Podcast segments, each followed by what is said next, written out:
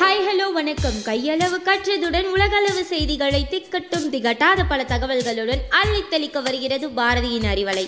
உங்கள் செவிக்க விருந்தளிக்க தொடர்ந்து இணைந்திருங்கள் Arivalai podcast powered by Bharathi educational institutions Reddipatti Namakkal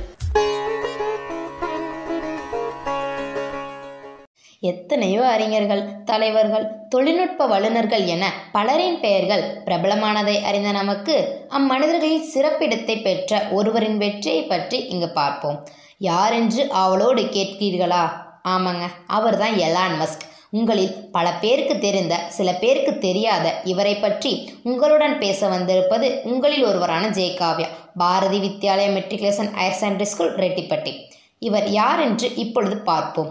ஆயிரத்தி தொள்ளாயிரத்தி எழுவத்தி ஒன்றில் ஜூன் இருபத்தெட்டாம் தேதி தென்னாப்பிரிக்காவில் பிறந்த இவர் ஸ்பேஸ் எக்ஸ் அப்படிங்கிற பிரைவேட் கம்பெனியின் சிஓ ஸ்பேஸ் எக்ஸ் அப்படின்னா என்ன?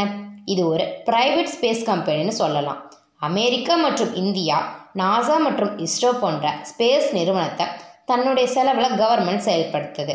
ஆனால் இந்த ஸ்பேஸ் எக்ஸ் ஒரு தனி மனிதரால் உருவாக்கப்பட்டு பிரைவேட்டாக நடத்தப்படும் கம்பெனியாகும் இந்த கம்பெனியின் சீவவன எலான் மஸ்க் இவரை ரியல் லைஃப் அயன்மேன்னு சொல்கிறாங்க அப்படி என்ன தான் இவர் பண்ணினார்னு இப்போ பார்ப்போம்.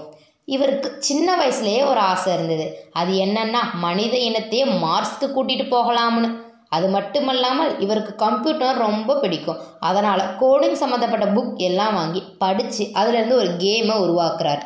அந்த கேமை தன்னுடைய பத்து வயசுலேயே சேல்ஸும் பண்ணுறாரு கம்ப்யூட்டர் மேலே நிறைய இன்ட்ரெஸ்ட் இருந்த இவரின் லைஃப் ஸ்டோரியில் பிஸ்னஸாக இருக்கட்டும் ஃபேமிலியாக இருக்கட்டும் மிகவும் கஷ்டப்பட்டு தான் மேலே வந்திருக்காரு. இப்போ இவரின் ஸ்பேஸ் எக்ஸ் பற்றி கொஞ்சம் பார்க்கலாம்.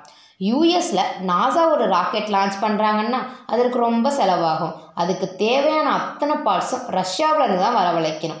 ரஷ்யா இதை அதிக விலைக்கு தான் சேல்ஸ் பண்ணுறாங்க இதை நோட் பண்ணுற எலான் மஸ்க் நம்ம ஏன் ஒரு ஸ்பேஸ் கம்பெனி ஆரம்பிக்கக்கூடாதுன்னு ஒரு பிளான் போடுறாரு. அப்படி ஆரம்பித்தது தான் இந்த ஸ்பேஸ் எக்ஸ் அதாவது ரொம்ப கம்மி விலையில் ராக்கெட் லான்ச் பண்ண முயற்சி பண்ணுறாங்க அந்த ராக்கெட்டின் பேர் தான் ஃபால்கம் ஒன் டூ தௌசண்ட் சிக்ஸில் இந்த ராக்கெட்டை லான்ச் பண்ணுறாங்க இதை லான்ச் பண்ணினா மூணாவது செகண்டில் அது ஃபெயிலியர் ஆகுது. ஃபஸ்ட்டே ஃபெயிலியர் ஆனாலும் மனம் தளராமல் இரண்டாவது ராக்கெட்டை ரெடி பண்ணி லான்ச் பண்ணுறாங்க அது நல்லா போய்கிட்டு இருந்ததை பார்த்து சந்தோஷப்படுறாங்க. அதே நேரத்தில் திடீர்னு இந்த ராக்கெட்டும் ஃபெயிலியர் ஆகுது. அதனால் ஸ்பேஸ் எக்ஸ் கம்பெனி ரொம்ப கடனிலும் லாஸ்லேயும் போகுது. என்னதான் பண்ணுறதுன்னு புரியாமல் எலான்மஸ்க் இருந்தபோது தான் நாசா ஒரு சேட்டிலைட் லான்ச் பண்ண போகிறாங்கன்னு ஒரு தகவல் இவருக்கு வருது. சரி பரவாயில்லன்னு மூணாவதாக ஒரு ராக்கெட்டை லான்ச் பண்ணுறாங்க அதுவும் ஃபெயிலியர் ஆகுது. உடனே நாசா கிட்ட போய் நாங்கள் ரொம்ப கம்மி விலையில் இந்த சேட்டிலைட் லான்ச் பண்ணுறோம்னு ரொம்ப போராடி அது எப்படியோ வாங்கிடுறாரு. டூ தௌசண்ட் எயிட்டில் நாசாவின் இந்த சேட்டிலைட் கூட ஃபால்கம் ஒன்னும் சேர்த்து லான்ச் பண்ணுறாங்க நல்ல வேலையாக இந்த முறை அந்த சேட்டிலைட்டை நல்லா லான்ச் பண்ணி கிராண்ட் சக்ஸஸ் காமிக்கிறார். நாசா கிட்ட நல்ல அமௌண்ட் வாங்கி இவரின் கடனை எல்லாம் அடைக்கிறார். இவருடைய கம்பெனியை புதுசாக மீண்டும் புதுப்பிக்கிறார். எஸ் ஆரம்பத்திலேயே யாருக்குமே ஒரு விஷயம் கஷ்டமாக இருந்தாலும் அது பிறகு சக்ஸஸ் ஆச்சுன்னா பிறகு எல்லாமே சக்ஸஸ் ஆகும். Two thousand eight two thousand ten two thousand டுவெல்னு இவங்க வரிசையாக பல ராக்கெட்டை லான்ச் பண்ணிக்கிட்டே இருக்காங்க. டூ தௌசண்ட் டுவெலில் ஐஎஸ்எஸ்க்கு அதாவது இன்டர்நேஷ்னல் ஸ்பேஸ் ஸ்டேஷனுக்கு ராக்கெட்டை லான்ச் பண்ணபோது இவங்களுக்கு நல்லா சக்ஸஸ் ஆச்சு. உலகத்திலேயே ஐஎஸ்எஸ்க்கு முதல்ல ராக்கெட்டை ஸ்பேஸுக்கு அனுப்பி சக்ஸஸ் ஆன முதல் ப்ரைவேட் கம்பெனி இவங்க தான். December twenty one two thousand ஃபிஃப்டீனில் இவங்க ஒரு ராக்கெட் லான்ச் பண்ணபோது அதுலேருந்து ஒரு பூஸ்டர் மீண்டும் திரும்பி எர்த்துக்கே வர மாதிரி டிசைன் பண்ணியிருப்பாங்க. இதுதான் இந்த ராக்கெட்டின் ஸ்பெஷல் பொதுவாக ராக்கெட் பறக்க அதில் சில பூஸ்டர்ஸ் இருக்கும். அந்த பூஸ்டர்ஸ் எல்லாம் ராக்கெட்டை மேலே பறக்க உதவும். ராக்கெட் மேலே இழந்தவுடன் இந்த பூஸ்டரை கழட்டி கீழே விட்டுருவாங்க. அது கடலில் கீழே போய் விழும். இந்த ராக்கெட்டில் பூஸ்டர்ஸ் எல்லாம் மீண்டும் பூமிக்கே வர மாதிரி டிசைன் பண்ணியிருப்பாங்க.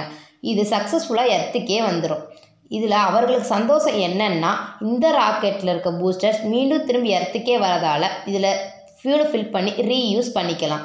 முன்னெல்லாம் ஒரு ராக்கெட் லான்ச் பண்ணால் டூ மில்லியன் டாலர் செலவானது. ஆனால் இதை லான்ச் பண்ண டூ லேக் தான் செலவாச்சு. இப்போ பார்த்தா உங்களுக்கே புரியும் எவ்வளவு செலவு குறைவுன்னு. அதுக்கப்புறம் ஸ்பேஸ் எக்ஸ் நிறைய ப்ராஜெக்ட் பண்ணுறாங்க இன்னும் நிறைய பண்ண போகிறோம்னு அனௌன்ஸும் பண்ணியிருக்காங்க. நாசா மற்றும் ஸ்பேஸ் எக்ஸ் சேர்ந்து நடத்துகிற ஆர்டிமஸ் ப்ரோக்ராம் தான் இது.